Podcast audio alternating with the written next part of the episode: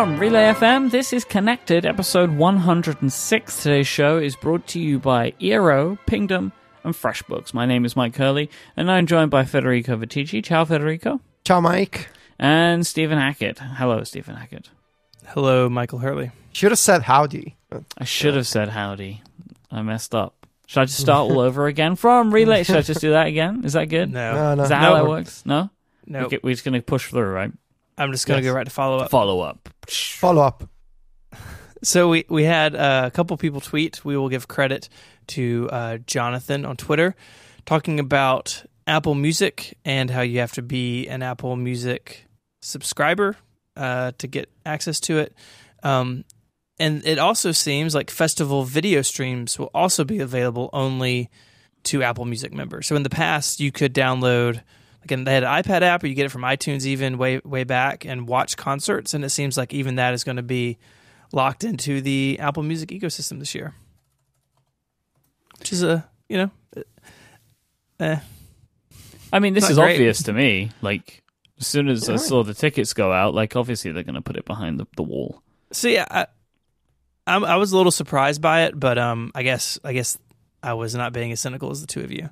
That's not, I'm not being cynical. I'm just like, I mean, I'm not going to pay for Apple Music to see him, so I'm not going to see him, which is a little bit of a bummer. would but, you have watched them? Do you? Uh, if there's someone that I uh, want to see, then yes. All right. I don't know wh- why I, I found that question funny. I don't know why. Well, I don't know. Like, do they have any of your old man music? Or, like,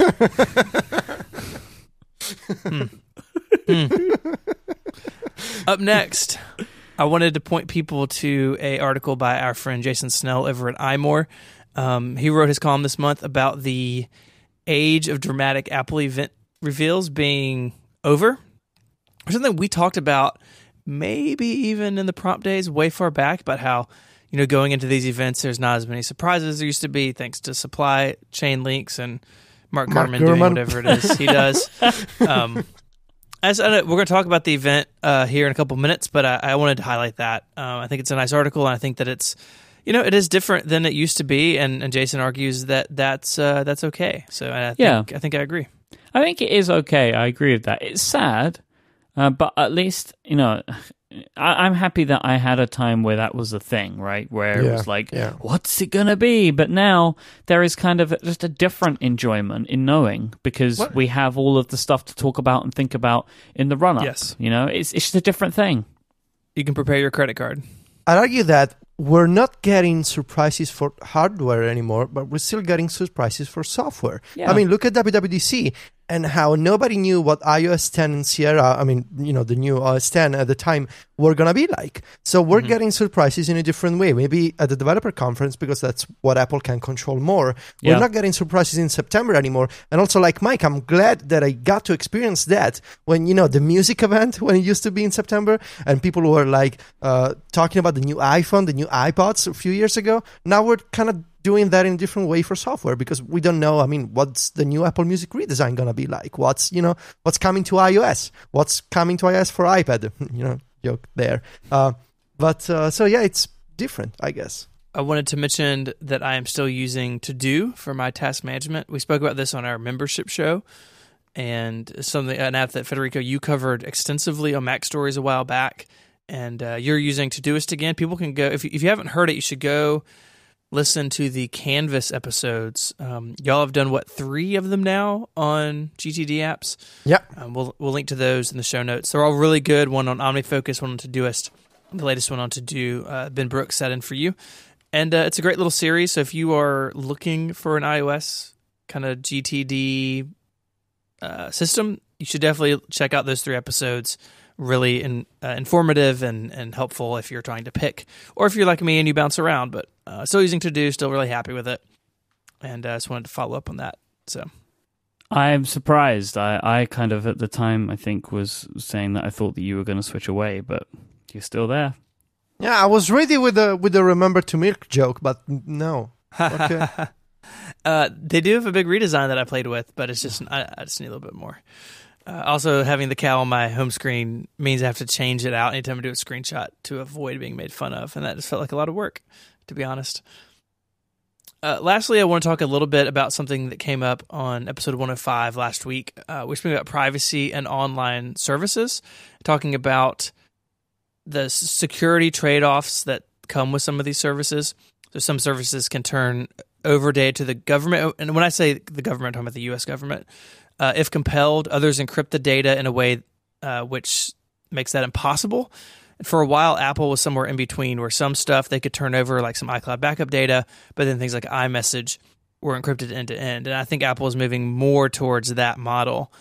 Um, and we got a bunch of feedback. We got a bunch of email and people on Twitter talking uh, about a comment that we made, and I, and I wanted to clarify it a little bit. I know this is going to lead to more feedback, and that's fine. Um, but uh, the idea that you know we quote have nothing to hide, and I can't do anything about it, so why worry about it? Um, in saying that, n- none of us, I don't think, um, like are okay that the U.S. government can like go into our iCloud backups, right? Like none of us think that's cool. None of us are really excited about that. But it is a um, but it's a trade off that we accept because we want to use a service like iCloud backup. Um, a bunch of people threw around this Edward Snowden quote saying, arguing that you have nothing to hide or that you don't care about the right to privacy is like saying you don't care about freedom of speech because you have nothing to say. Like we understand that, and I think all we were saying we weren't we weren't speaking to that reality or speaking to that like political environment. We're just talking about um, we understand that it's a reality and that the and that we accept certain trade offs for the utility that certain services offer. It wasn't a judgment call on the state of the world or one particular service or another or the service that you're really in love with that we don't use. Like all of that aside, like we are just saying, you know, with anything you use online, there are trade offs and that you should be aware of them. Um, and I would add, um, you know, we had that Dropbox link in the show notes last week. You know, all these companies have information on their website about that, saying who has access to what sort of things. And, you know, anytime uh, the U.S. government can have access to something, that means that employees of that company have to facilitate that. So, yes, it means that Dropbox employees, you know, could, if if compelled by the U.S. government, go into my Dropbox account and look at my documents. Um, and yes, it does mean that if some like crazy rogue Dropbox employee with that very specific power wanted to abuse it, that they could. Um, but I trust Dropbox is having policies in place to avoid that sort of thing. So I just want to clarify that. Um, uh, I, I feel I felt a little misunderstood and a little frustrated after last week's episode. So, anyways, we can move on from privacy, but um, but yeah, I just wanted to get that out there. Apple have announced an event for next week. Uh, it is the event that we expected, the September event. There kind of isn't much to say. We'll be covering the, sh- uh, the event next week, probably on Thursday, so the day after, once all the little tidbits have come out of what is announced. I guess we're definitely expecting the phone, uh, most likely expecting the watch, and maybe expecting some Mac stuff.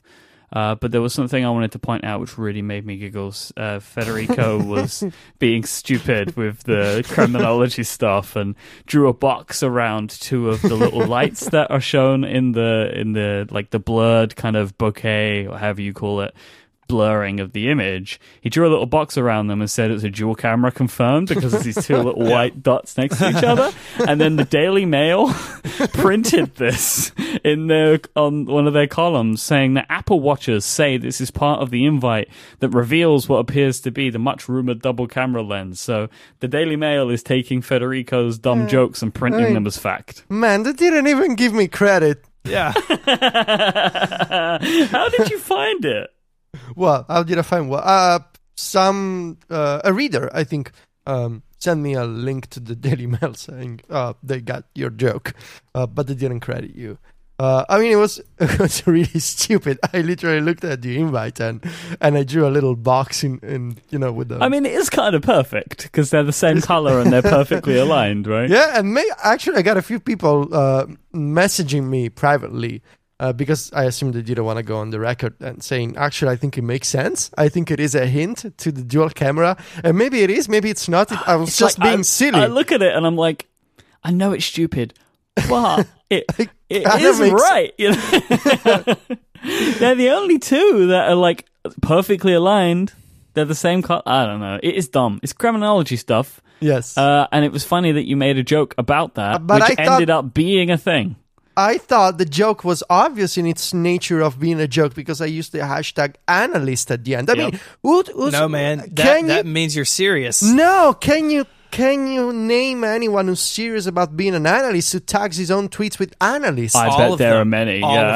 of them. Every Seriously? single one of them. Yeah. no, no, come Uh, on, that's that's It's, messed up. the, it's the type of people that put hashtag leadership in their Twitter bio. No, come on. What, what I like to think about in these stories are the graphic designers who do these sort of invites, and that you know if they just like these things go out and they just watch Twitter to like see what people read into them. Because I mean, the older I get, the more I find this whole scene just really tiring. But it's like. Uh, I, I just imagine these graphic designers. Maybe they have like some sort of like betting pool, or maybe they have like a draft where it's like these are all the things people will read into this, and then someone someone like Federico comes in and and blows it all out of the water. And I think those designers just go home and drink the day after their invite gets sent out to the world. Oh my gosh, the best thing in the world has just happened. Uh-oh. I went to twitter.com Uh-huh. And I searched the word analyst. No, Mhm. The No, you top tweet no, no. for yes. analyst is Federico. and I even opened it in an incognito window just to check that it's not applying my timeline bias. Hold on. Oh the my top god, tweet that's true. right now for the word analyst is Federico. That's really good. That is amazing. Oh, teacher, you are an analyst now. Congratulations. I guess I made it. You've made it. You've It's done it. uh, my new line of work has been an analyst of event invitations. Pack it up. Yeah. Yeah. I mean, screw my stories and everything else. I'm going to be an analyst now. Analyst Done stories. with the review. Yeah. Yeah. Well, well done. I'm patting myself on the back for this. Good job. Yeah. Thank you. We're very proud of you. This week's episode is brought to you by FreshBooks, the company on a mission to save time and avoid the stress that comes with running their businesses. Tomorrow is the end of the month. It is the end of August, which means I'm going to be spending some time tomorrow sitting down and sending out some invoices. I have a busy day tomorrow. I have many tasks. One of the tasks is to send those invoices. But of all of the tasks that are on my list, I know that this is one that is going to cause me some of the least frustration, is going to take some of the least time. Because FreshBooks makes it so easy for me to send the invoices that I need. It takes just 30 seconds to create one. You can put your branding on them as well, so it looks great when it arrives at your client. There's so many ways for them to pay you. You can, you can integrate a ton of different payment methods with FreshBooks. And it's why people that use FreshBooks get paid five days faster. You can track when somebody's seen your invoice, so you can see how far it's moving through their system, so you don't need to bug them. You know if they've seen it or not. And you can even set up automatic late payment reminders too, so you can send those out. But also, what I like, we don't do automatic stuff, but we can go in and very, very easily, we can see exactly what's outstanding, how many days it's been outstanding. It's super, super simple for us to get that information because it's all straight there on FreshBooks' page when we log in. They have tons of third party integrations. They have amazing support. If you give FreshBooks a call, their phones will ring, someone's going to pick it up. If all the support team are busy, if they're dealing with clients, those phones for everybody in the company will start ringing until somebody answers for you. They care about it that much. Everyone in the company is there to deal with your problem if you need it. Don't talk to everyone because it would take a long time. Just talk to one person and they'll be able to fix you. Getting started on FreshBooks is extremely simple. You don't have to be a numbers person. They're offering a 30-day free trial, so you can go check it out for yourself. No credit card required. Go to freshbooks.com slash connected and enter connected in the how you heard about us section so they know that you came from us and to get your 30 days of unrestricted use. Once again, that's freshbooks.com slash connected. Thank you so much for FreshBooks for sponsoring this show, supporting Relay FM, and for making my invoicing a breeze. All right, so uh, Apple have acquired a health data company called Gliimpse. And it's Gliimpse with two eyes because Web 3.0, I guess. I don't know. um, and they were a company that could help individuals get access to their medical records. So this is, I think it's US focused, but so this was basically a way to bring all of your stuff together. I think there are digital forms for med- medical records in the US, from what I can understand, but they're in a bunch of different uh, formats, and it's really hard to kind of bring them all together in a way that you can view them. But that is their idea. So you bring all of your medical information together. It lets you look at it. You can build on it. You can personalize and customize it and share it with people and use that data in interesting ways to kind of build a better picture about your health. So Apple have acquired this company. It's obvious why they've acquired this company. And I wonder, just is this a good thing, Stephen? Is this the type of stuff that you want to have access to? And do you want Apple to be the company that has the access? Um, I, I do want access to this sort of thing. So I'm by no means an expert in this field, but my understanding a little bit is that the medical health record system is really fragmented in the US. And basically, you have some standards, but all these hospitals and doctors' offices either go like purchase or sometimes build internally their own system to access that data. And so you have stuff kind of all over the place. And just because it's at one hospital and maybe you visited another doctor's office that is not part of the same system, they don't necessarily know about each other. Um, it would be nice to have one central repository for all of that. And so I could go in to a doctor's office or, you know, God forbid, taken to the hospital for something. And, you know, I hand my iPhone or, or something to uh, the nurse or the doctor and, you know, they have, you know, some way to access everything that I have uh, about me from one central place. And they, they're not reliant on, you know, finding out who my physician is and going to their office and getting their records and hoping that they're open. Like, all that would be really nice if it were all central. I think it would be. I think it'd be great. And then I guess you know the idea is you could take these records that come from medical assessments and use them to help build a better picture of your health, so you're able to do different things, right? So right, like you, you, could, could build that data. Yeah, stuff. exactly. You could build that data in to your workouts. You could build that data into your diet. It is an interesting idea, and I have to say, like, if my data was going to be held by a company, I would want that company to be Apple. Yeah. Like my medical records, if I was going to give somebody access to that, they're the company that I would want to have it. Yeah, it's um yeah, I agree. You know, they've done a good job with the health app and and you know there are some some frustrations around it like uh, you know, if you got to do a restore on your phone, do you lose your activity rings? I mean, there's all that stuff to worry about that they just need to work through.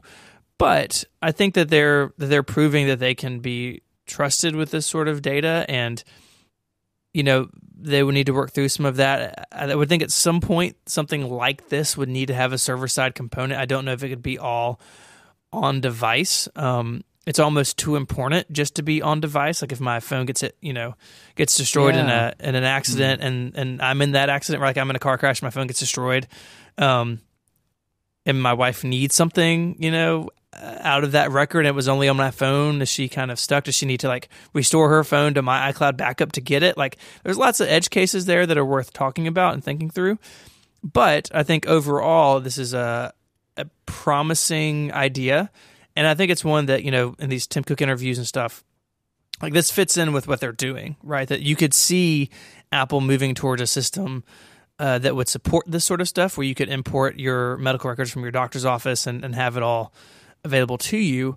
Um, and and I really like the proactive thought, like you said, you know, if if something in that medical record says, oh, you know, my cholesterol is a little high and and then maybe that gets that becomes a factor in like the goals the watch sets for me like all sorts of interesting things could come out of it and um, i think it would be it'd be really nice because i mean the the truth is that a lot of people don't have a full picture of their health um, a lot of people uh, i forget the percentage I, I used to know it but it's it's crazy high of pe- percentage of like prescriptions that aren't followed through on properly. So, like if you're supposed to take medication over seven days, people stop at three days because they're trying to feel better. Um, even that sort of thing, right? That if if your watch knew about your prescriptions and it could remind you, or your phone could give you notification of like, hey, you need to take your medication at this time. Um, all that is like really enriching, and so I'm I'm in favor of this sort of modernization of medical records. What do you think, Federico? Yeah, I mean, it's great if Apple wants to do it. You know, it makes total sense to have a company that, you know, especially when it comes to this health stuff, they have such huge respect for user privacy and security. I think it makes total sense to. Uh, now, I'm speaking from my experience in Italy. Um, but the, everything is so fragmented. You know, Yeah. uh, when you go to one hospital and you gotta share data with another hospital, and then when you when you switch doctors, there's a bunch of paperwork. And it would be great if there was a if there was a system, you know, like a unified system that all that's always with you, uh, that you can share directly with your physician and with different institutions. Uh, it's a tall order for Apple Yes. to to do this because it's a mess. Like from a bureaucratic point of view, it's a mess. And I cannot even imagine when you not even when you do it for a single country, but when you do it for multiple countries in different continents uh, with different regulations, it's it's you know it's gonna take years. But if this this is the kind of route that Apple wants to go down, I think it makes total sense to have that kind of integration with the Apple Watch, uh, with the iPhone, and maybe even with iCloud. We don't know. Uh, but I, I think there's a, you know, when you bring together all of these different pieces, the Apple Watch being, you know, uh, an accessory that's always on you, that can monitor your heart, and maybe in the future even more data because of more sensors that can push you to exercise. And then you collect that data on the iPhone. And then on the iPhone, you also have medical data. And you have things like medical ID, for example, if, you know, in case of an emergency. And you can share, you know, this data with, with, with your doctor and you can have reports, you can have statistics over time. And you never lose that data. I think that's powerful. And that's, you know, uh, we talk about technology as you know oh my god this is a beautiful markdown text editor. So we talk about you know pr- productivity stuff but this is the stuff that really has an impact on people. You know personal health personal well-being. I think if apple wants to do this it's got my total support and i think it's awesome. Also difficult but well you know i think it if if one company can do it that's apple. You know, this would be one of those things that they announce, and then me and you are just like super sad for like two years because we don't get it. You know? U.S. only. Yeah. The Yeah. um, you know, uh, with our our son, his long term care at saint Mhm. Jude, you know, that's all at one hospital. Sometimes a second hospital, but they talk really well. But even there, where his whole history of his cancer treatment is in under one roof, my wife and I still keep a detailed document, shared document between us with all of his history and his medication. Because even within the one institution. Uh, sometimes that stuff comes up, and it's like you, you have it all. Like, why why are you asking me for his history? You you know literally all of it. It always horrifies me if I go for a hospital checkup or something and see like stacks of paperwork and folders, and it's Yeah. like, why? Why is it like that? Yeah, and so I mean, even even there, you know, we have a shared document that we update and keep his medication in, and, and, and all of that stuff. So having having all that in a in a way that doesn't involve a Google Doc would be would be nice. So, as of the time that we record today, which is on the 30th of August 2016, uh, just before we began the episode, the European Commission, who have been investigating what they say to be uh, alleged tax issues with Apple and Ireland, has made a ruling. Um, and their ruling is that Apple owes 13 billion euros to the Irish government and therefore kind of the European Union in a way for what they call illegal tax breaks that the Irish government gave to Apple. Now, this is extremely complicated. And a lot of this stuff is way over my pay grade of understanding. But I'm going to try and do my best to explain what I can see is happening here. So, Ireland is known for maybe in like about 20, 30 years ago, and since then has been setting up their corporate tax legislation in such a way that it is very enticing for companies to set up offices there. So Apple did this, that like many companies have done this over time, set up offices in Ireland. It helped boost the Irish economy and really has kind of pulled them out of some really sticky situations. If a lot of these companies weren't in Ireland, Ireland, like there's a lot of tech companies in Ireland, there's a lot of companies in Ireland. A Dropbox have their offices in Ireland for the same kind of reason, I believe. It, it's it, there's a lot of great talent there, and it's bolstered by the fact that it's really good for companies from a financial perspective to to run there, and it, it is really helping the Irish economy. Now, the European Commission is saying and is claiming that the Irish government has given Apple like extra uh, breaks, which the Irish government and Apple are saying didn't happen. and the Irish government is saying they don't want this money.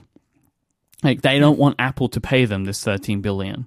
But the European Commission is insisting that they should because the tax wasn't set up correctly. They weren't being charged correctly. And this is back taxes, and they want interest on that as well to be paid. There is an open letter on apple.com in all of the European uh, websites today. So if you're in Europe, you can see this. It's from Tim Cook, and he's explaining kind of the fact that Apple have put a lot of time and money into Ireland and they've put a lot of people there. And because of their Irish base, they employ 1.5 million people across all of Europe.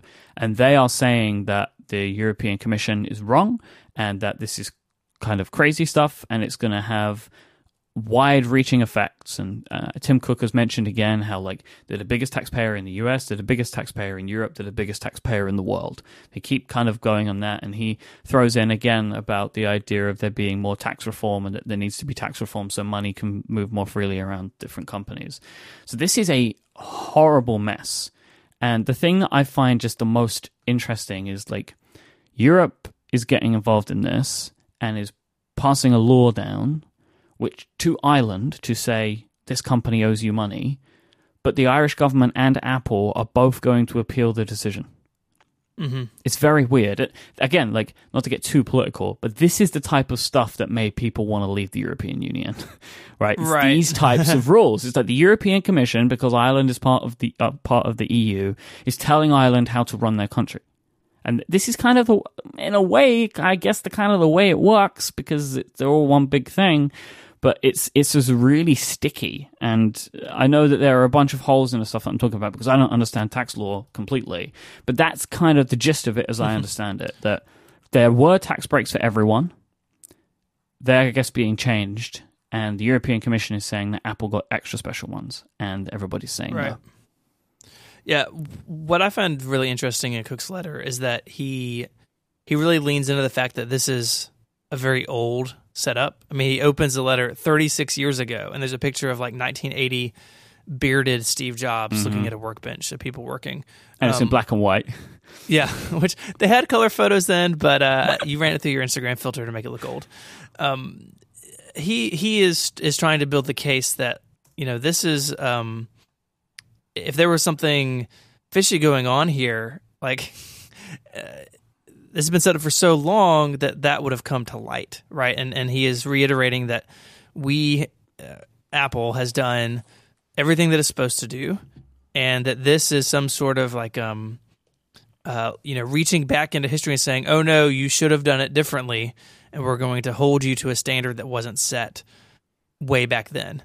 Um, and uh, you know that's uh, that's a, a little weird, and it's um, you know, no no doubt it's it's a lot of money. No doubt Apple could, you know, if it comes to it, Apple's got the money, but I think for Apple, it's more about the statement that it makes that It's the principle.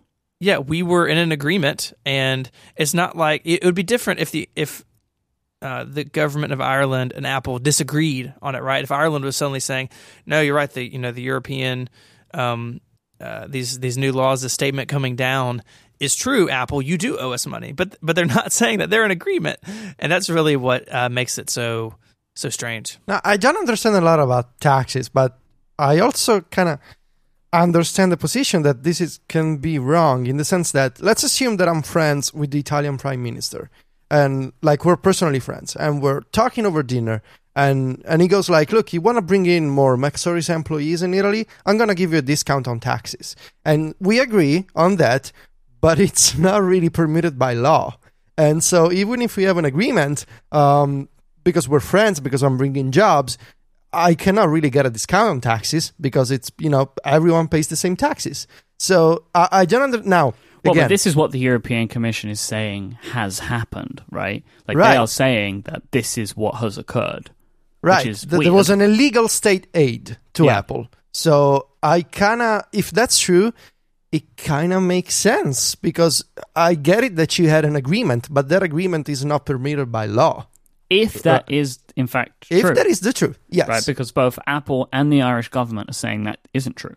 Which is, I look at these things and I'm like, man, Man, that's yeah. I mean, you're saying it, and if you're if you're being truthful here, great. But man, if there's like just one little thing, you're in trouble. Uh, I, I don't, you know, I look at these things and I'm like, I tell you, my my feeling about this is right. This has clearly uncovered the fact that the system is broken. Right? Mm-hmm. There is something wrong with the system. Maybe it's not to the tune of thirteen billion dollars or euros, I should say, but there is something obviously that people aren't happy with. Apple aren't happy with tax. The European Commission aren't happy with tax. I feel like what this should do, these types of things should spark change. Going backwards and, and changing stuff isn't right. Like if the Irish government was saying Apple owed them this money and the European Commission was saying Apple owed them this money, I think I would feel differently about this and say, Apple, maybe you should pay this money. Like if everyone's saying you owe this. But the fact that the Irish government is saying that it's not owed and it's 13 billion euros, that would really help Ireland. Uh, that that's where I'm kind of like mm, maybe. Yeah, but you mean I mean there mu- there there have there could be so many reasons why the Irish government doesn't want money. Now let's assume the worst case scenario and that the you know the, the Irish government is corrupted and they're taking bribes from Apple not to Yep. get the money. Yep. And they're saying, no, no, no, we don't want the money. It's cool, it's cool. But then another government in 10 years says, look, we should have got the money. Yeah, no, I'm I'm trying to be like paint the perfect picture, right? With this, Yeah. and kind of just be like, if this is the case, then maybe we should change tax law going forward, right? Like that, this is clearly highlighted an issue. But you're right; it could be someone's getting bribed, or the Irish government really don't want Apple to leave because of how much money they do make from them, Right. Yeah. right? And, and I feel like that's why the Irish government is going to bat for Apple anyway. Not that I'm saying it's illicit, but I feel like that's why they're going to bat for them because they want that relationship to, to remain. And and like Cook says in his article, a it's a it's a lot of jobs, but but b if if this is upheld, then it opens the door for like lots of other companies in Ireland and across Europe to be at risk of the same thing, right? So if if Apple pays this or if it moves forward, then they could say the same thing to Facebook or Dropbox or Microsoft or any of these other Yeah. companies that are in Ireland and across Europe saying, hey, we know when you moved here, this wasn't the law, but we're going to retroactively tax you uh, for things in the past. And that, that is That's tricky. a, um, it's a slippery slope. And it's, I mean, Because they probably never would have moved there, right? yeah, yeah, and and when it's time to expand, that's not where they're going to expand. And if it's time to move people around, you know where they're going to pull out of. Um, yes, it's a lot of money into their coffers, but the the risk on the side of, of the European Commission is is starting startingly high, and something that you know could have drastic effects. I mean, if, if Apple pulls out, it's someone in the chat room said six thousand jobs in Cork alone. Um, that's a bunch of people out of work, and and you know they are those those employees are caught in between uh, the the company and the country and the commission, and that's that's terrible. I hope that like whatever this is, or however this resolves, like it just works out right. Like if Apple do owe this money, then they should pay it. But if they don't owe it, like I hope that it just gets fixed because this is clearly like Apple has a lot of spotlight on it right now, on them right now about tax stuff. This is like clearly a big thing for Tim and and his administration now. Like everyone is just caring about how much tax money they have, and they've just got a big target on their back because they have all of the profit. Right? It's just there. So all of these governments seem like that they're going after them, or these institutions are going after them to pay taxes and stuff like that now. Right? Like America wants different tax from them and there's things there and now Europe wants different tax from them. I just hope that it can get fixed and it looks like it will because I mean eventually I think a lot of these institutions they kind of have to give up to the fact of how much money Apple can give them if it's done right. And I think that this stuff just is like the scare tactic to bully them into actually hmm. doing something. At least that's my hope because Yeah. otherwise this is just going to get real I mean, messy. It wouldn't happen if Federico had been elected vice president of special business over all of Europe. That is Yep. true though I'm just Told you. Told you. I no, but I bet Federico would have those lunches with Tim, like he was going to have with the French Prime Minister, and give him What's him the some- Italian one? Sorry. the sorry, the Italian Prime Minister, and give him something. You know, I know that you'll do that. That's what that's what the special is in the business. There you go. I'm not sure about that. Talking about dodgy relationships, let's just talk about. Spotify and Apple real quick. There was Okay. a Bloomberg article that came out um, earlier this week about how Spotify has been retaliating against musicians who use Apple Music exclusives by making their songs harder to find. And they don't feature them, and they won't feature them in any of their featured playlists now. So, like when Spotify creates those big playlists, they're not going to put their songs in there. So let me understand. Spotify's strategy to go against Apple Music is to make Spotify worse by not having the songs people want to listen to. Um, okay. that yes in theory like you can still find it like spotify is saying they don't tamper with search results but like anecdotal evidence is saying that these songs seem to be a bit buried Like this is Spotify trying to throw their weight around, right? Mm. They want to be where the exclusives are. I mean, and they still have the majority of the users, so maybe you don't want to upset them. But I think you know Apple has all of the money, right? They can probably offer more money to these artists than Spotify can for these timed exclusives. Yeah, I, I really don't feel like this is a good strategy to to, use. I mean, uh, I do understand like the personal feeling of retaliation against Apple, but from a practical point of view, from a business perspective, not featuring the songs people want to have on your service prominently in playlists or in search, it, it is stupid. Honestly, It is making the product worse, but this yes. is what happens in these company to company cold wars. So, the Spotify app, this came out like in May, right? Do you remember the Spotify app got blocked by Apple because they were trying to get people to sign up through their website Yeah. instead? Yeah. There has not been an update to the Spotify application since the 23rd of May. That update is still blocked. I- I'm on the Spotify test flight, so I get to update uh, with the beta build. But yeah, on the App Store, there hasn't been an update. Maybe still trying to get it through, but Apple won't allow it, right? They are still Wow. blocking them. Wow. It hasn't been updated since May. Like this is the fight that they're in right now. And another thing that this I think this is way worse than like blocking Frank Ocean and, and Taylor Swift. If a comp- if a, a lesser known artist uses the Beats One show to have their music introduced by Zane Lowe, um, this is also something where these retaliatory practices will kick in. So if like a new artist gets like that record of the week or the world exclusive, whatever they call it, I can't remember, world track, world music track, I don't know. They give it a Worldwide. name. Definitely that. What always on? always on world music track exclusive. Beat, Beats One. Beats one. Worldwide. I think that's what they call it. What? Yeah, that it's a full title, like bunch of commas and Mhm. all of It's these a words. it's a Yeah. complete thought around music. it's a it's a complete hashtag. Also, I can't. And you I know, can't wait to do it. ah, you got it. Oh, I was just setting that one up. Anyway, so if a lesser known artist gets that thing that we just explained and they get played on Beats One, they will also be buried and not have their music featured. So this is Spotify clearly losing on all grounds of Apple, right? Like everything that they've tried to do is not working because they're not getting what they want. So now they're trying to go from the bottom up. They're now trying to attack the artists to try and attack Apple. It's a messy war, and unfortunately, uh, as always with these types of things, the people that lose out are the consumers and the people that pay for their music as Spotify. I mean, at least the stuff's not being held off, right? They're not saying it's you can't. It's not going to be in the library, but they're just hiding it from you. This week's episode is also brought to you by Eero. These days, everything that we have in our homes require an internet connection, and that is an increasingly growing number of devices. Obviously, our phones and our computers need Wi Fi, but also our speakers, thermostats, light bulbs, front door locks, security cameras, everything is needing them. And we're always using heavy data services now Netflix, Hulu, Spotify, you know, even whether their music is there or not, for our home entertainment. Wi Fi is the foundation of all of it. But Wi Fi is tricky, it's broken, it's messy. You know, if you were went into a room in your house and plugged your iPhone into the wall and it wasn't going to charge because the electricity connection wasn't good in that part of the house, you would have somebody come out and fix that immediately because that's crazy. It wouldn't happen. But this is something that so many people have to deal with every day with Wi-Fi. There are dead zones. We have to sit and look at buffering for a long time because to get the best connection, the best possible connection today, you need to have some kind of distributed system, not just one router that just produces the Wi-Fi signal for your whole house that sits in the bottom corner somewhere.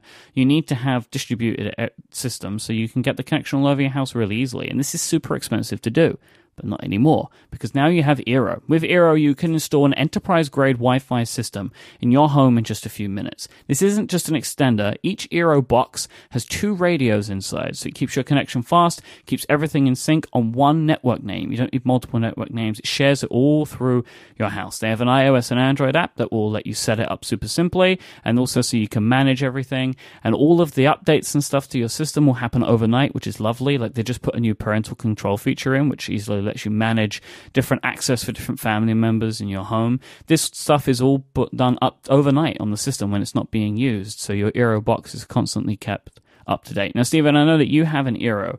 Uh, what was kind of like some of the process like? What's some of the benefits that you've seen?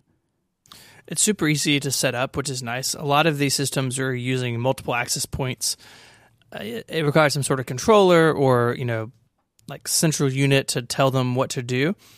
And with the Eero, it's just an iPhone app. So you set one up on your iPhone, and then you go and you plug in a second one. And it does a good job of telling you kind of where they should be.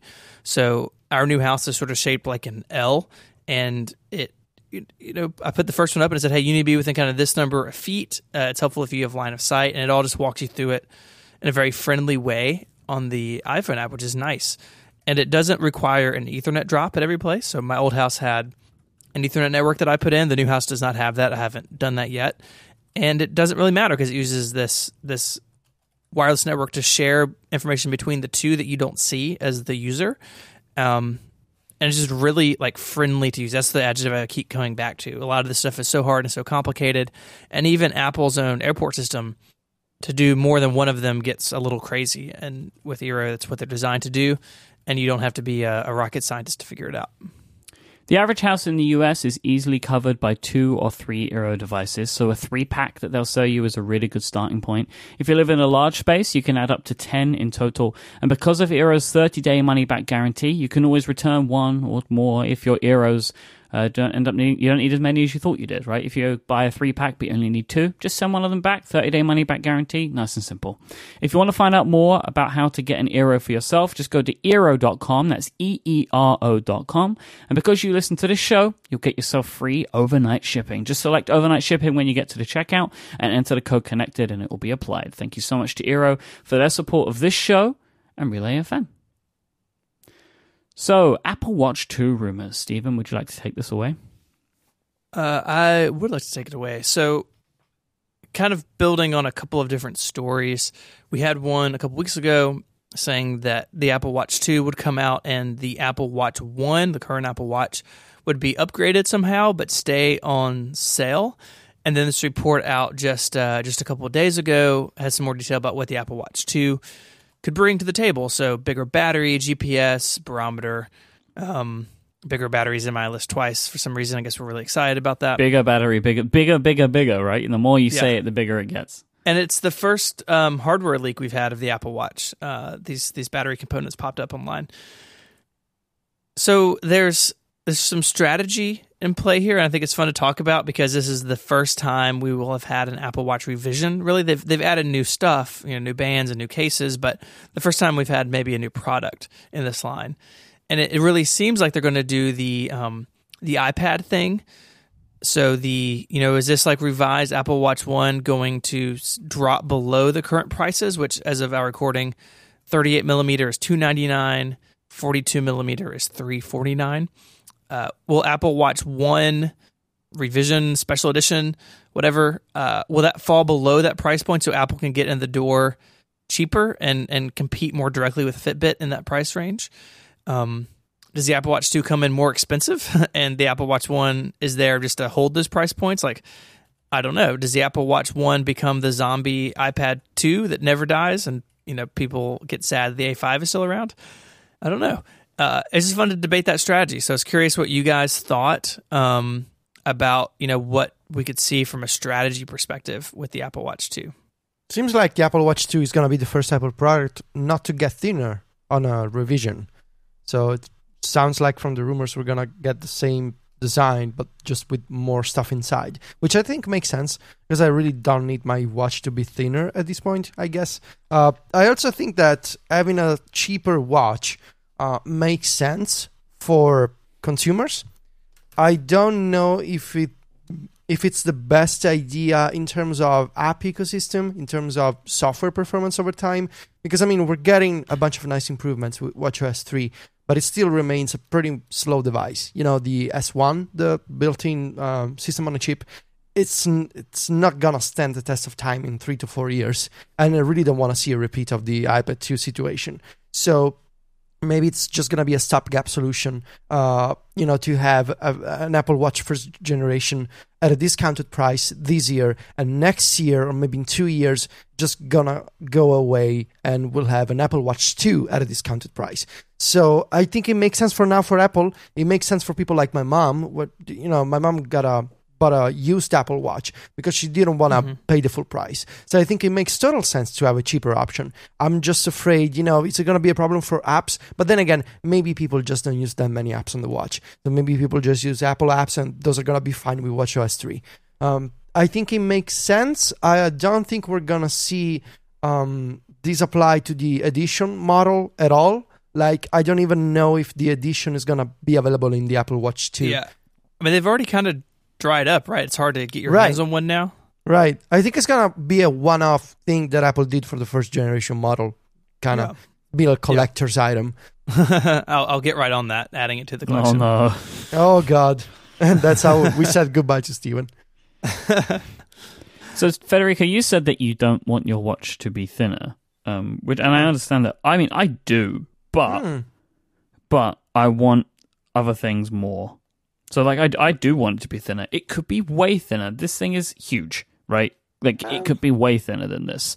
I would be very happy if it was. However, I want faster performance and therefore probably better battery.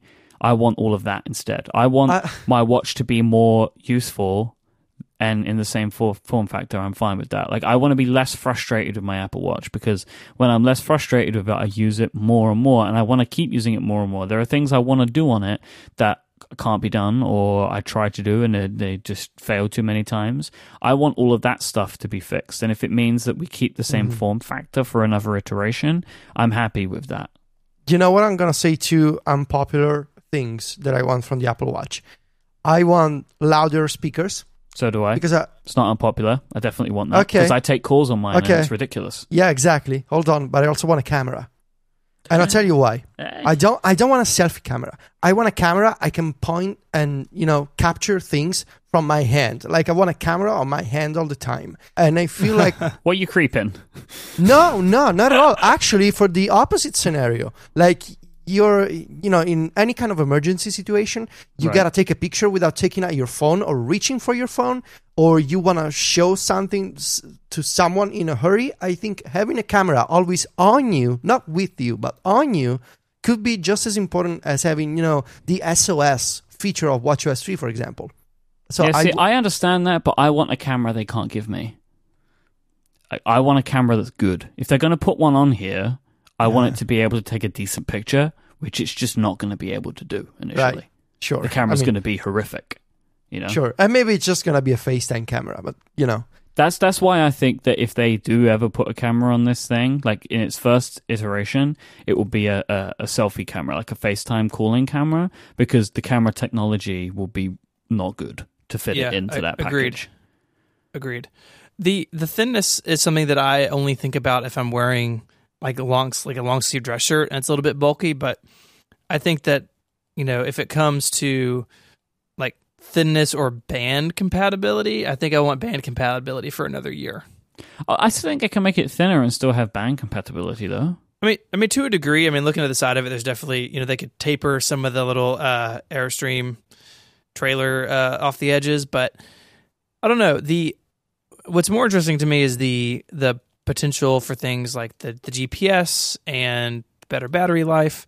Um, you know, I I don't if I go for a bike ride or a walk or something, I always take my phone as well. Um, so GPS on the watch when it solved the use case for me that uh, you know someone may need to get a hold of me or I may need to get a hold of somebody, especially bike riding. Like accidents happen, people can get hurt, and it's important to have the ability to call somebody or call nine one one or uh, or at the very least like. Ha- you know, someone with Find My Friends could open it and see where I am if I am, you know, late getting home or something like that. And so, so for me, the watch G- GPS doesn't solve that, but it would be nice for it to be able to track. If, if you don't care about any of that stuff, you just want to go for a run and you want, you know, Nike Fitness or Map My Ride or Map My Run or whatever the current popular one is. Ride my map. Ride My Map, Strava. If, if One, two, three, run tracker. one two three Run Yeah. Tracker is the, mm-hmm. by far the best. yeah, Editor's Pimp my choice in the App run Store. also. Yep. That's, that's the Federico version. yep. Wow. you go out running. You go out running in Gucci shoes. That's, Yeah. that's, Wow. you, you were going to need to call 911 at the end of that. Yeah, like immediately.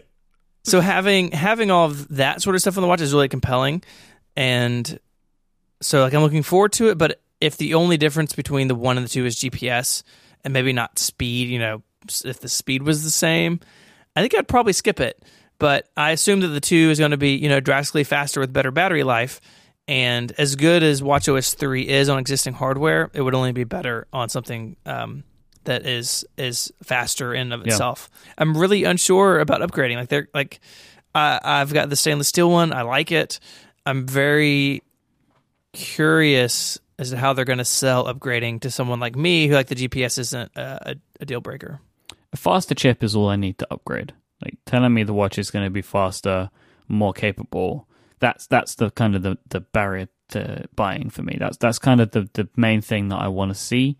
Um, like we're saying about better battery life, we don't need that, like because the battery life is great, but you need it if it gets more powerful, right? So that those two things need to go together. I think. And more importantly, you need more battery if you want to have a watch that's always on, right? Because you want to have a watch face that's on all the time, Yeah. even if even in a low power kind of fashion, like Android Wear does. You know, I'm not even expecting that that's a thing that they're going to give me, but it's something I really, really want. Yeah. I, I don't think it's going to be this. I mean, so much of the appeal of wearing a watch is the fact that people are able to look at your watch face, right? Whether you the design, the you know the colors, and right now you're just wearing a screen that's turned Yep. off all the time. So sure, people can look at the at the steel, at the at the chrome. People can can look at the bands, but looking at the watch face, it's a whole other story.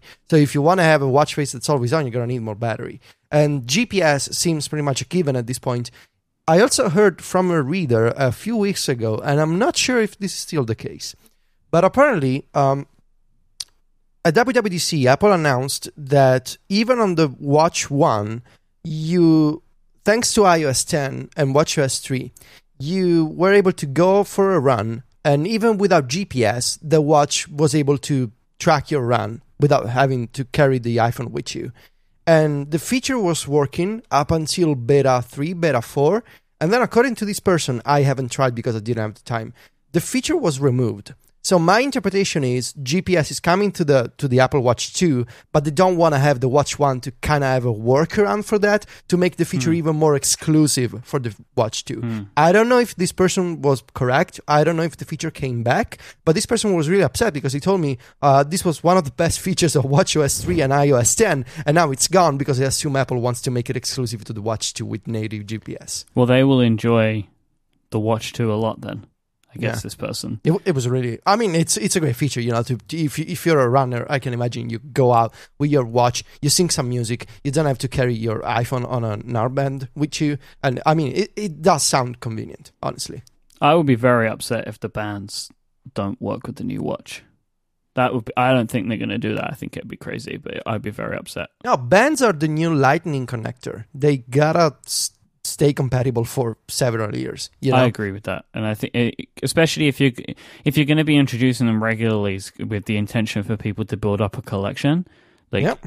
then people are still going to buy them anyway. You don't need to obsolete them.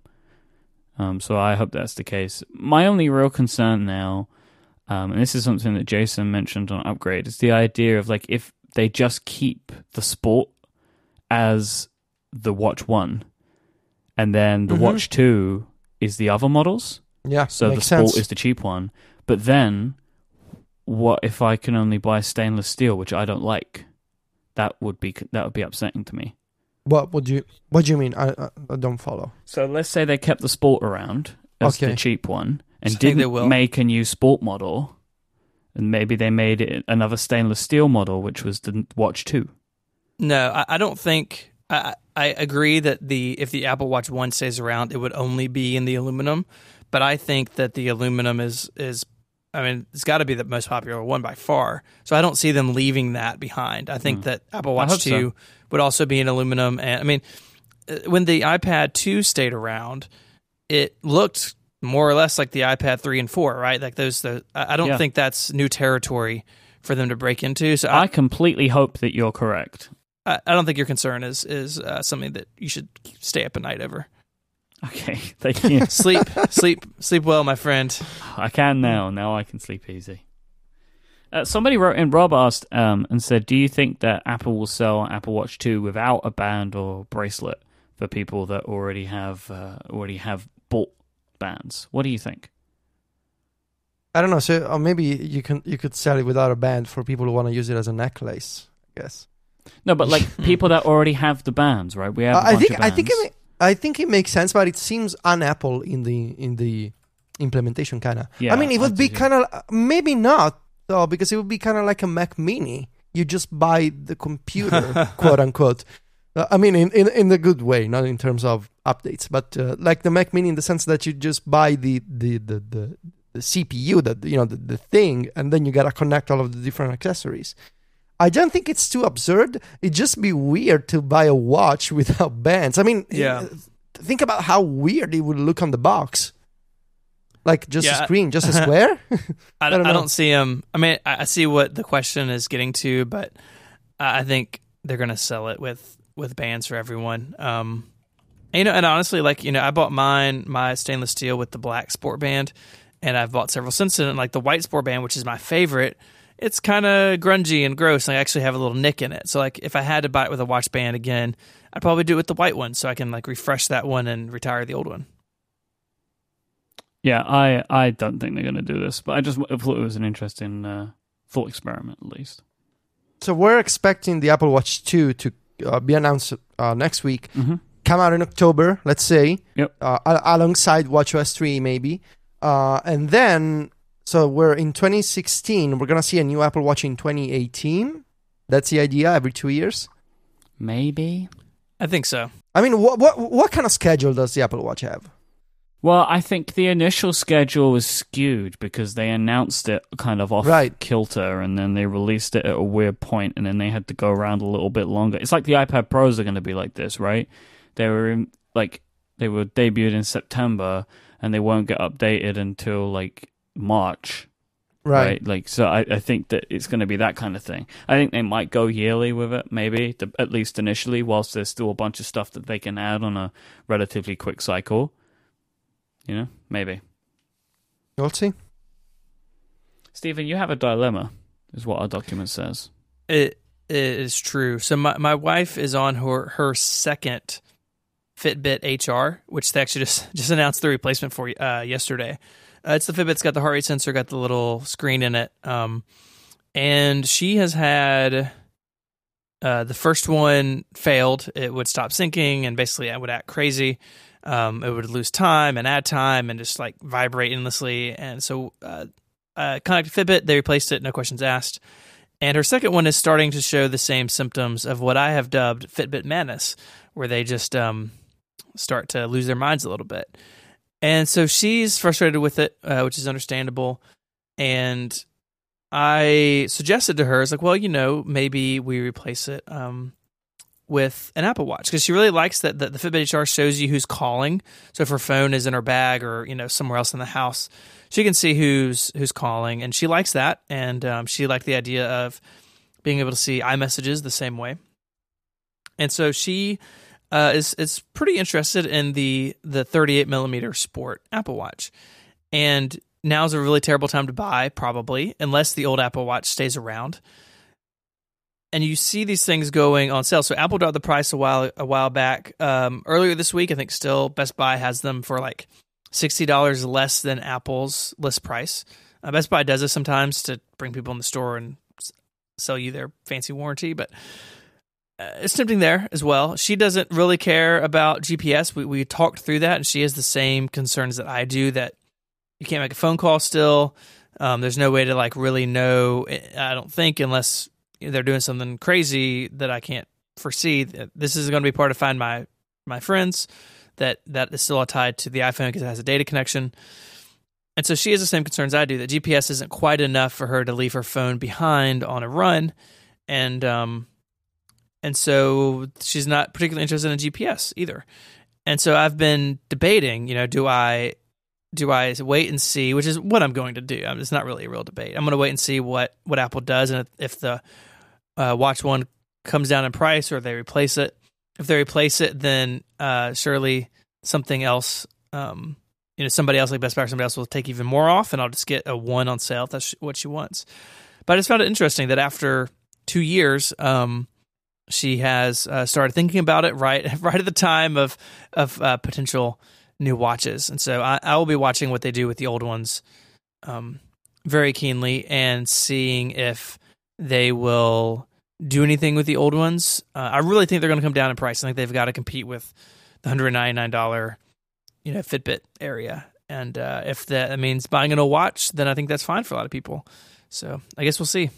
It's a, it's a pseudo dilemma, really, not not a real dilemma. Yeah, and the same kind of thing. I and I don't know what it would take Adina to upgrade hers. Like I don't know if she has any interest of doing it really, and I don't think that any of the features that I want she would care about enough to actually change it. Yeah, because if if you're not using a lot of apps, if you're using it for fitness tracking and using it for for like incoming notifications, and having your calendar on your watch face kind Yeah. of stuff, you know. the speed isn't that big of a deal. Like I, I have I have gotten even less angsty about the speed because I've just stopped using apps on it. Like um it is for notifications and fitness and it's fine for that. And Watch OS three is probably going to make it a lot better. Yeah, and that's the that's the other that's the other side of this coin, right? That um, WatchOS three on existing hardware is faster, and does it cross that threshold into like acceptable usage? Uh, it may, and it definitely for somebody who is not going to use it heavily, then I think it would definitely be more than fine. Like I, what I think is going to happen is WatchOS three is going to extend the life of the original, the original Apple Watch, not make it shorter, right? People complain that new iOS updates run slower on older hardware, and that's true sometimes. And that sort of forces them to update, right? So iOS 7 comes out, and everybody with the iPhone 3GS or whatever has to update. um, definitely happens. I think the opposite is going to happen here, where the Watch 1 is so much better all of a sudden on Watch OS 3, then people will um, be happy just to update their software and get another year out of it. And you know that it's an interesting change, but something that I think will satisfy a lot of people for another 12 or 18 months. Should we take a break? Let's take a break. This week's episode is also brought to you by Pingdom. You can start monitoring your websites today at pingdom.com slash connected and you'll get a 14 day free trial. And when you enter the offer code connected at checkout, you'll also get 20% off your first invoice. Pingdom is all about making the web faster and more reliable for anybody who has a website. They do this by offering powerful and easy to use tools and services that will monitor the availability of your the performance as well of your server, database, or website, and they will make sure that it stays up and that it's running nice and sweetly. Pingdom takes care of all of this by using more than 70 global test servers that emulate visits to your site, checking its availability as often as every single minute. This is how Pingdom detect around 13 million outages a month, which is more than 400,000 every single day. Stuff breaks on the internet all the time. You need Pingdom to be there to watch it for you and just take care and give you that polite little nudge if something breaks. And this isn't just your website going down, this could be maybe your contact form or your e commerce login, or checkouts and all that sort of stuff. Maybe search functionality. Any of these things can be independently monitored by Pingdom because sometimes it isn't just the fact that your whole website might go down. It might just be that people can't check out with your commerce and that means you're not making any money. Pingdom can monitor all of these things. You just need to give Pingdom the URLs you wish to monitor. They'll take care of the rest. You'll be notified immediately when there is an outage so you can fix that downtime before the error affects you. You don't want to be caught out when somebody wants to access your site, so you need Pingdom. Check it out today. You'll be the first to know when there's a problem. Go to pingdom.com slash connected for a 14 day free trial and use the code connected at checkout to get yourself a lovely 20% off. Thank you so much to Pingdom for their continued support of this show of Relay FM and also for letting us know that our site's running nice and sweetly, which it does every week with its little email, and it makes me feel very happy when I see that it was all fine. And every, everybody did a good job, and it's like a little pat on the back from Pingdom. So even if things don't go down, you'll get a little pat on the back every week when you've done it right, and that's a nice little incentive to keep working. Thank you, Pingdom. Mark Gurman has been on fire recently, um, posting many, many, many things, and uh, he surprised us all yesterday with some news about the refreshments, the upcoming refreshments to the Mac lineup and the iPad lineup as well. So I want to break this down into the two different sections that Mark touched on. We'll start off with the iPad. Um, It starts off with, and Federico, I know this is uh, this is important to you. Apple may roll out the new iPad software features. So Mm-hmm. this may increased uh, iPad software. It doesn't give any details on what they might be, really, uh, as part of an upgrade to the iOS 10 operating system in the first half of 2017, or save the enhancements for the next major iOS version later in the year. Yeah. I say spring or get the fudge out. That's how I feel. If we don't get these, if we have to wait until September for this stuff, I will be a very unhappy bunny. I mean, last time I heard the plan was to, and I wrote this on MacStories. The plan was to kind of split up iOS 10 in iPhone stuff in, September and iPad stuff in the spring. And it seems like Gurman heard the same thing, but he, he has the addition of, which seems like maybe a backup, you know, one of those backup plans that you gotta have in an article like this. Hedging your bets, you could say. Exactly. If it doesn't come out next spring, it's gonna be in iOS 11. Uh, but it's definitely uh, at least some pockets of people within Apple have shared, the, you know, uh, with other people, not just me, but I, I'm pretty sure Jason heard the same. Uh, that that was the plan to kind of have iPhone in September and give more time to engineers and designers to work on iPad stuff for spring to make it, you know, coincide with the with the, with an iPad event, with new iPads, and maybe with like last year, maybe there could be a reveal of uh, iOS 10.2, 10.3 uh, in January to have like an open beta so developers can adapt and then have a public reveal and public launch in March or April. I think it makes sense, but Gurman doesn't go into the details really of what these uh, software features for the iPad could be. I mean, it does mention the Apple Pencil, which I know, Mike, you have a few thoughts on.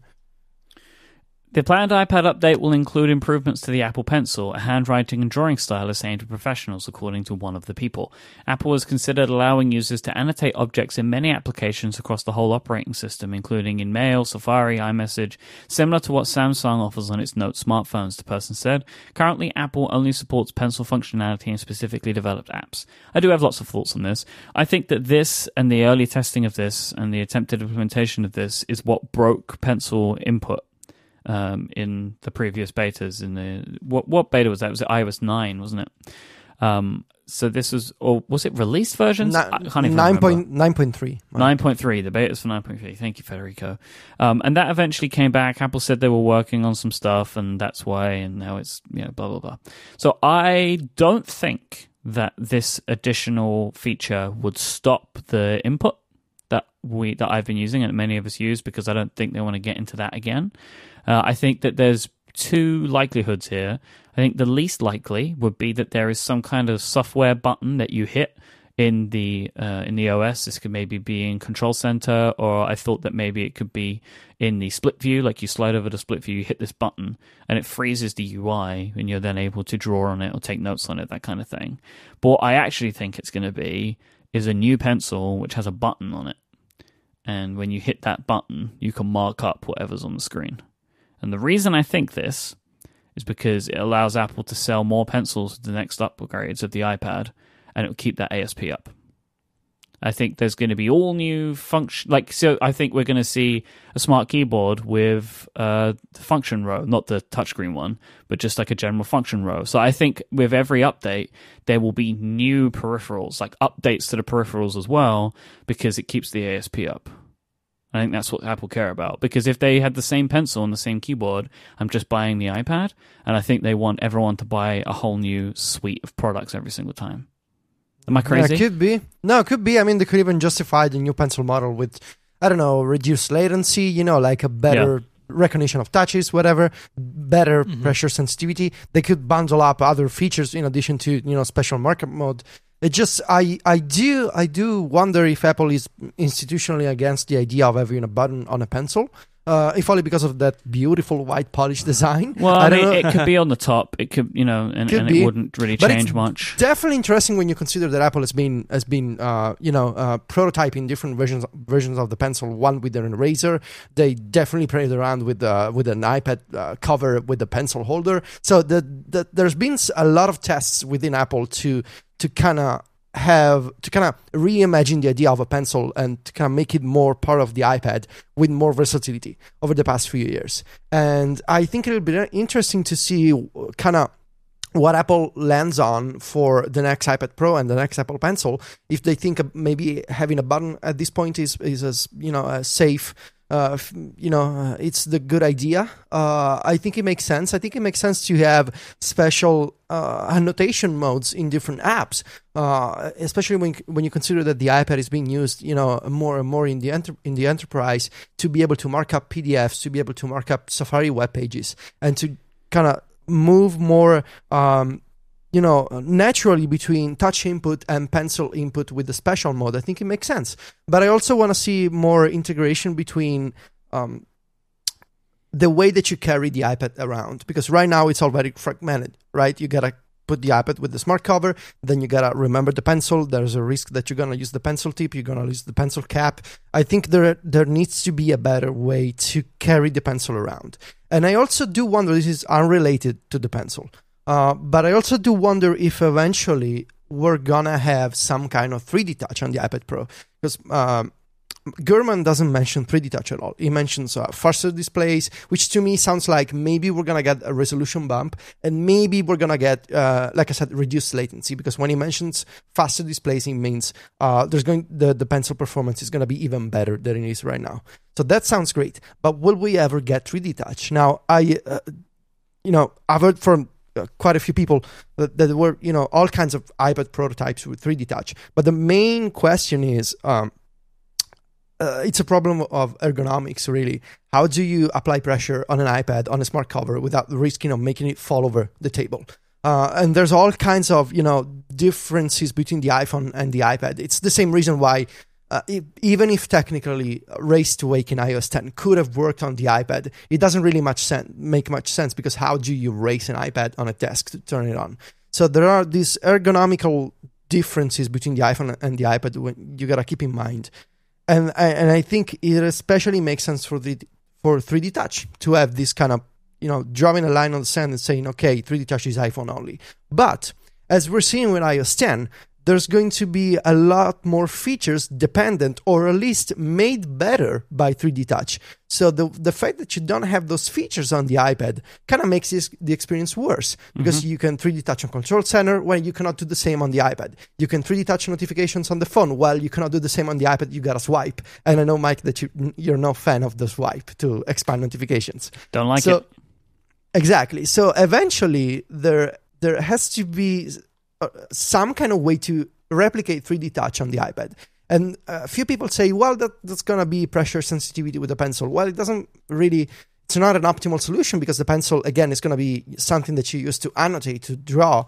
Uh, because you got to understand, Mike, that Chew and CGP Grey, I think, are in the minority of people who use the pencil for navigation. I totally understand what you do, but I don't think it's the, you know, the majority of people use a pencil that way. So I, I, I wonder. Basically, I wonder. That's what I do. I sit down and wonder. I just want to touch on why you said minority. I agree, but we are a vocal minority. Yes, you are. Yes, you are. As we've seen, you are. Very vocal. Yeah, I, I agree with you. There's got to be something there, but I don't know what it is.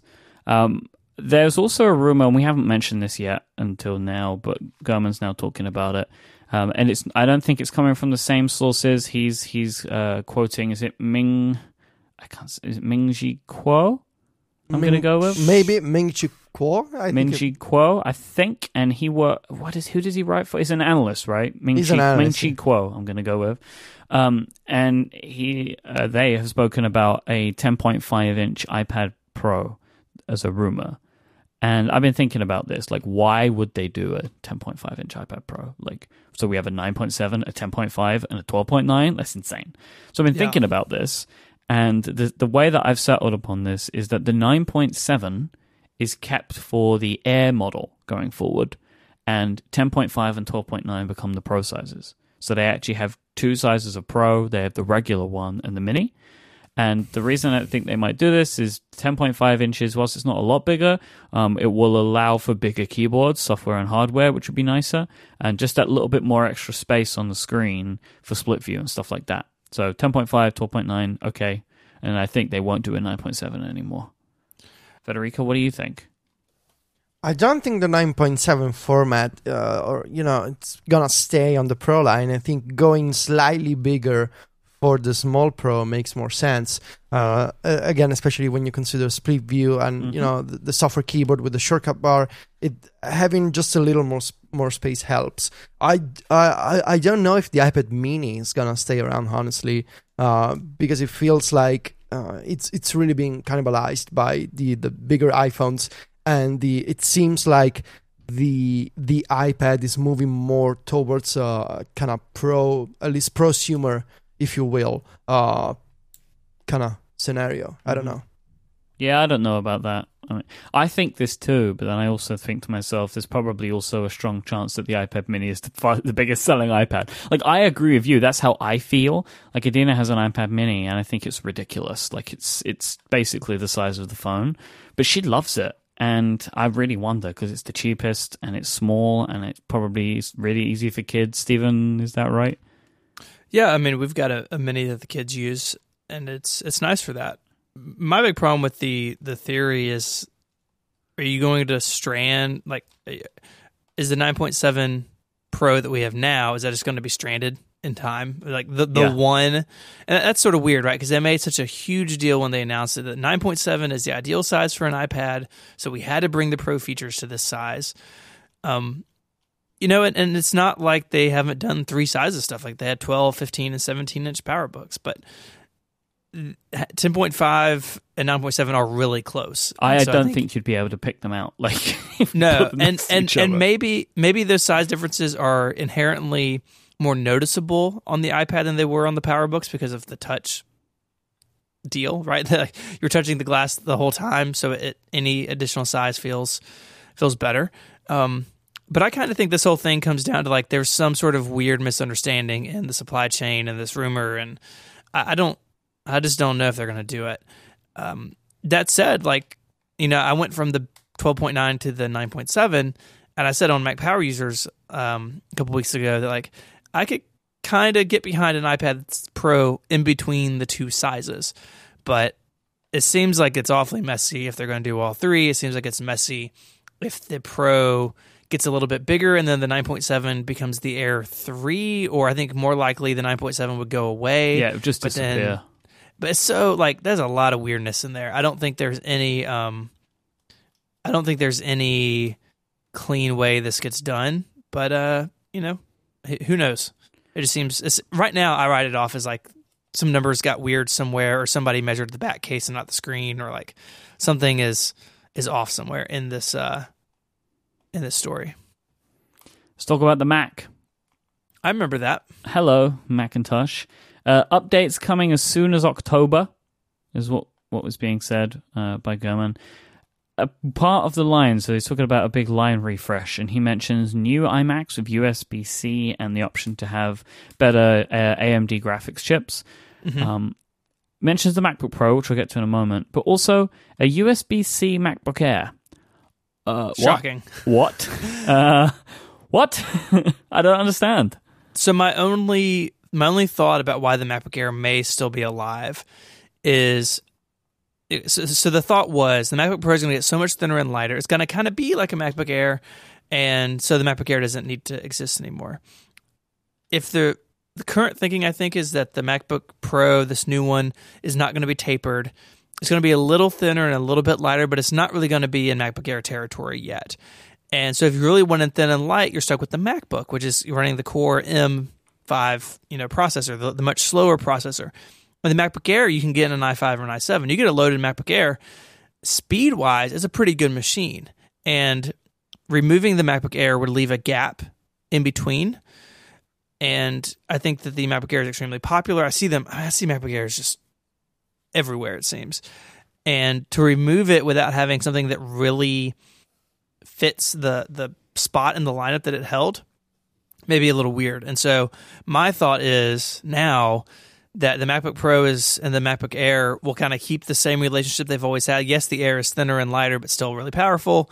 The MacBook is like if you want thin and light and don't care about anything else, and the MacBook Pro is I need all the power I can get to go. And so I think the relationship between the three will st- stick around. I do think that if they update to USB C, that that's got to be the last one. Like I think that that we are getting much closer to the end of the Air's life than, than the beginning of it, but maybe the end is just not here um, quite yet. And what's interesting, as we've been recording, actually, this just popped up. Um, there's a, a, a, link over on the Verges in the show notes. Intel's announced Kirby Lake, which is the successor to Skylake, which is the CPU family that Apple more or less skipped.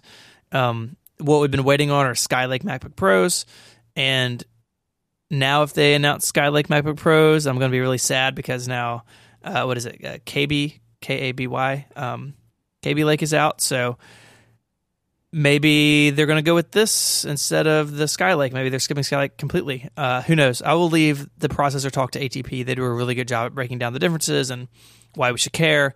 It's all a little bit over my head, but clearly it's time, right? The it is it is time. I don't think we're going to see Macs shipping before Sierra. We're going to get to that in a minute with the MacBook Pro, but at, so so what do they do? I guess that's the question, right? Do they announce MacBooks Pros and iMacs and whatever at the event and say, hey, they're going to be shipping in four weeks with Sierra, they could totally do that. There's a long history of that. Apple saying, we got new Macs going to ship next month. They've done it for years and years and years. And I think that if Apple's only going to have one event, they should do it in the event, um, especially the MacBook Pro. If it's going to get the overhaul that everyone says it's going to get, it, it a little too big for press like you know individual press meetings. So like they'll invite somebody like Jason down, and they'll show him the machine. He gets to write about it at an embargo, and so does The Verge and Engadget and everybody else. If the MacBook Pro has all these new features, why not give it stage time? It's your most popular computer. Um, it's the one that there's a lot of pent up demand for. I mean, I don't know. I mean, it is wild to me the number of people I know in the creative space that are not even nerds. Like they don't listen to this show, but they they make video or they or they're photographers like they work and they all need new MacBook Pros, and they've all been waiting for new MacBook Pros. I talked to a guy this uh, this past week. He's running a mid 2010 MacBook Pro, and he's like, "I was going to update this year, and they never came out." And so he's just waiting. Like there's demand for these things, so why not give the people what they want? Even if it's not shipping today, that's fine. Say, hey, you can put your pre-orders in, or you know, you know, the end of the month they're gonna they're gonna ship in these configs and these prices, and I don't know. It's exhausting waiting Look, for I mean, a new MacBook Pro. I don't follow Mac stuff, but from my perspective, it, especially if it's uh, if it's this new computer as a programmable uh, keyboard row, to give an embargo to the press and to let the press know that there's a, an SDK addic- uh, addition that developers gotta yes. work with, it's yes. weird. And b- just because there's a programmable keyboard row and developers need to update their apps to take advantage of those functions, it makes total sense to me to have even, you know, like 20 minutes on stage. Apple goes out, shows his new computer, says, and by the way, developers, you can now check the Sierra pre release docs because there's an API to take advantage of the function row. And mm-hmm. just like they did with the MacBook and Force Touch, 20 minutes on stage, there's a developer SDK, go out, check it out, but it comes from Apple on stage. It doesn't come from, and you know, total respect, but it doesn't come from Jason Snell on Six Colors that says, "Oh, by the way, there's an SDK. You should go check it out." You know, it just seems odd to have uh, the, um, you know, you could call it like a developer feature, and to have bloggers and the tech press take care of that. I don't know. Doesn't sit right with me. But more than that, even like just from a fundamental level, you're making a big change to a product line. You're adding yeah. this new feature that's exactly. never existed before. Exactly. I mean, it, I don't know. It makes total sense to me to have I'm, it on stage. I'm like going against the like, yeah, everybody's saying it's not happening. It's not happening. I just think they're not shipping till October. Like, I yeah. think they're going to have them on stage next week. I do want to go back real quick to the MacBook Air because putting USB C on it. Will they put a Retina screen in it? No. They're going to ship new Macs without Retina screens in them in 2016.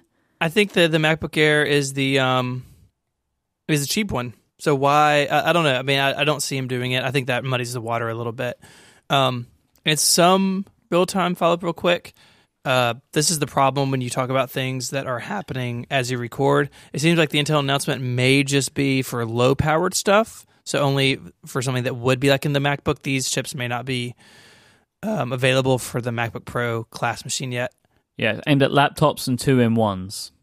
Yeah, so uh, Apple's not doing any of that stuff except in the MacBook. So all that aside, right? The the conversation of like what's going on with the Mac line has lots of of open threads right now, and Apple needs to take time not only to release new products, but I think there is a genuine concern on the part of Mac enthusiasts, and I know that I'm the only one here. Um, Yo, what's up? hey, that that they're still paying attention, right? Because you know you had all this this noise around the MacBook. You had that great article, um, I think it was in Mashable with with Phil Schiller and all these hardware people like about the MacBook. Like we designed the antennas to like work around the speakers, and like we did all this cross. Um, cross team, you know, cross uh, knowledge type stuff to build the best computer we could build. And that was great. And there's been nothing since. And I think there was some excitement around that machine. There was excitement around the Retina iMac two years ago. I still uh, want one. But it's been really quiet for a long time. And I have no doubt the Apple, like, I, I truly believe the Mac is still important to Apple. I think it is especially important to somebody like Phil Schiller. It seems like that's his his sort of um, first love a little bit. Like you're not supposed to have a favorite child, but he kind of secretly does. It, it, seems. I don't think the Mac is is going out to pasture anytime soon, but I think there are people who sort of feel like that may be true, or or feel that you know they make their like I, I feel this way a little bit. Like I make my living on the Mac. Mike, you do too, really. Um, yeah, dude, you know, Mac, the Mac is important to me. Like, yeah, but it's just not my preferred operating system. It's not my preferred platform, but it's the one that, like, I hate to say this, like, I'm stuck with it. Yeah, high now. praise from Mike.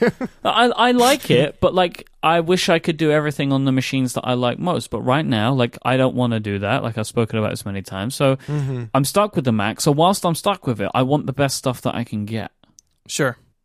And and I think uh, there are people who feel that way. There are people who like me, like I, I make my living on it. it. It is my preferred OS still, and I feel like I've been left out to dry a little bit. Um, not that the machine I have isn't fine. Like I've got a current MacBook Pro, it's great, but it's like the interest has waned. It feels like, and I don't think that's the case. And Apple needs to correct that perception. Um, real quick though, we should talk about the MacBook Pro because Gurman brings up the OLED touch sensitive function key bar yeah. row. He has a name for it, yep. uh, that dynamic function row, which definitely sounds like an Apple product name, um, which is unusual for Gurman. Like usually product names and stuff are very tight lipped. Maybe this is just the, what it's kind of called internally, and it'll be called you know Magic Touch. I think uh, if it doesn't have magic in it, I'll be very surprised. yeah, either either Magic Touch or I don't know Magic yeah. Row. I don't know. Magic One, two, three, Row? Magic Row. Magic Row. Rainbow the, Road. Rainbow Road. oh no no no guys, I got it. The Smart Row. Uh, yeah. Smart Row. Smart Whatever row. it's called. Uh, the Smart name is magic. probably internal.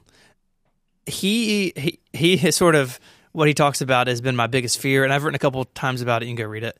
That the the thing is going to change modes based on the app you're in, and the example he gives is particularly troubling to me.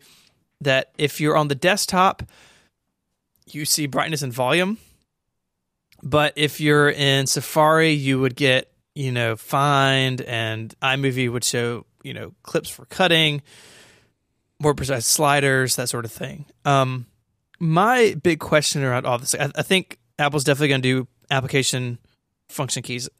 My question is, are they going to open up to third parties? I think they will. Yeah. I think they have to to get buy-in, right? If it's just Apple software, then what's the point? But my bigger question is like how is it going to be distracting, right? If I'm command tabbing between Fun- uh, Final Cut Pro and Finder back and forth, which I find myself doing, or between Logic and Finder, which I find myself doing several times a week. Mm-hmm. Is it going to be distracting that things under my fingertips, sort of in the the lower corner of my vision, are changing? And I have no doubt that Apple's doing this. I just wonder how weird it's going to be to get used to it. And like for me, so I use a MacBook Pro, a 15 inch, and here where I record, it's on a stand open to the left of my display. But at home, mm-hmm. it's in clamshell mode, tucked behind my Thunderbolt display. And so I'm not even going to get the benefits of it because I don't type at my MacBook Pro's keyboard unless I'm out and about somewhere. And so like all this stuff is great, but my MacBook Pro is on a stand to the left of my display. I'm not going to reach up and like I don't think unless it's really really good. Um, to like make cuts and stuff because I can do it with the keyboard shortcuts that are already under my fingertips. Yeah. So I just wonder how distracting it's going to be, how weird it's going to be to get used to, and then how useful it's going to be to someone Mhm. like me who uses a MacBook Pro basically like a desktop. And that just puts aside everyone like Mike who uses a true desktop with the either the Apple hardware keyboard or a third party keyboard. Like this stuff's going to be really locked away to a subset of users, and that's going to limit its adoption. So if the MacBook Air is getting revised with USB C, does it get this? Like, does Apple try to spread this out quickly? And just lots of questions and no answers. And I'm hoping that Apple puts it all to rest very soon. All right, so let me let me say what I think here. Uh, Okay. I, I feel like most people are way overthinking this. I think the dynamic row is gonna be based on the similar idea of the shortcut bar on the iPad. So you know how on top of the software keyboard you got those extra icons for the developers can program. It's gonna be the same principle. I think there's going to be some fixed buttons for like on iOS you got copy and paste. They're always in the same spot. They're always there. It's gonna be the same on on on macOS. You always get like the volume, the brightness, like the the, the system stuff is always gonna be there. Then developers are gonna have an API, something like UI text input uh, on iOS. They they can define what what's it called, like uh like um. Uh, UR bar, UI bar button item with the UI text input assistant stuff from iOS 9. It's basically gonna, gonna be the same. They can define uh, some shortcuts that appear when their app opens and text input is active. And it's not going to be distracting because it's the same as iOS. Depending on the app that you're using, you get different shortcuts. And I think it's awesome because there's a bunch of stuff on my Mac's keyboard. I mean, I don't use a Mac, but when I look at it, I mean, wh- why do I need to have Launchpad? Why do I need to uh, to, to waste all of these buttons when I'm no one is Launchpad. Exactly and it goes back to the steve jobs you know uh, introduction of the keyboard uh, the physical keyboards are great but for some functions it's better to customize them with software and i think it's going to be a similar idea to the implementation implementation on ios uh, 9 and the ipad and it's going to be nice and it's going to be fancier because you know it's a mac maybe it's gotta it's going to have colors it's going to have animations well, for like sliders i imagine i don't know but it could be possible It, it's. I think part of the reason this is so captivating, even to you who will probably never use it, is that it's something like new to the Mac. That's. I agree with you. They're going. They, I think they can borrow a lot from iOS, and iOS does it well. But it's not like Linen, right? Like when they put Linen all over everything in Lion and broke full screen mode. Like that came from iOS, but eh, different than this. This is something new, something innovative, hopefully. And uh, I think that's why everyone is so worked up about it. But I, I- I want to see it in action. Um, I, I do have you know plans to to purchase a new MacBook Pro, go back to the 13 inch, um, but I want to see Apple build the case for this thing being useful, and the adoption curve is going to probably hurt that. Right? Uh, You see the same thing on iOS. Apple does something new like Force Touch. It's only on two models of phone, and it takes some time for that to kind of trickle down, if I can borrow a phrase, and and spread out to everybody. This will be the same thing, but um, I don't know. It's it's interesting. Um, the, the thing that he wraps up with really caught my eyes that Apple's working with LG to create a new 5K standalone display, and there's been a lot of argument back and forth that USB C slash Thunderbolt three, um, which real quickly the MacBook has USB C but does not have Thunderbolt. Thunderbolt 3 and USB C can be bundled over the same connector, over the same wire, um, if the chipset supports it. So the, the Core M that's in the MacBook does not. Assumedly, whatever is in the MacBook Air and MacBook Pro would support USB C and Thunderbolt 3 over the same connector. That's, I think, really confusing to people. I think they maybe should have collapsed that further into one standard. Maybe they will in the future. But if it can be driven over a cable or maybe over two cables, then if this standalone 5K monitor, whenever it shows up, like, um, I'm I'm sold. I, I really want external Retina. I've gone back and forth a lot over the last year. We've talked about it on the show. Talked about the two of you privately. Of do I do a Retina iMac at home and then have like a MacBook Air or a MacBook even for when I'm out and about? And what I keep coming back to is that I don't want two machines. That I want one machine, a powerful MacBook Pro, so I can have all my stuff with me all the time. I can have all the power with me all the time, and a really nice external setup. So at home, I use a Thunderbolt display. Rest in peace.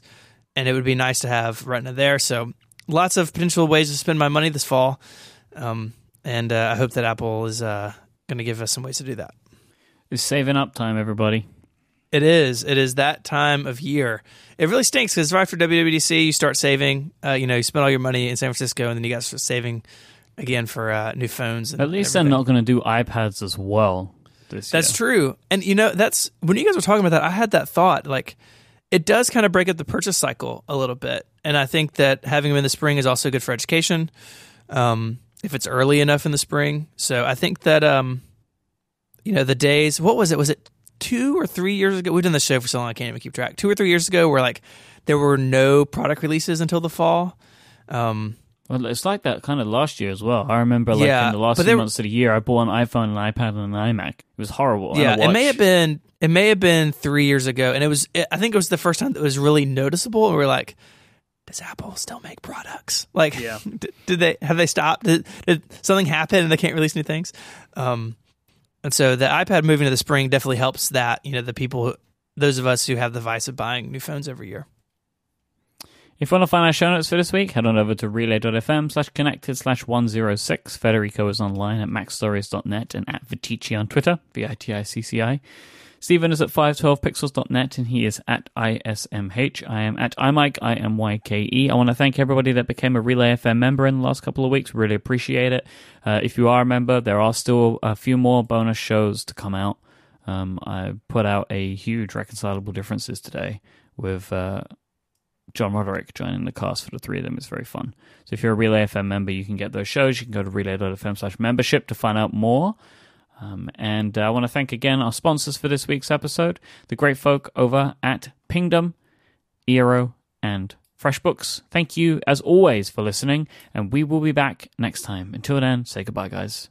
Arrivederci. Adios.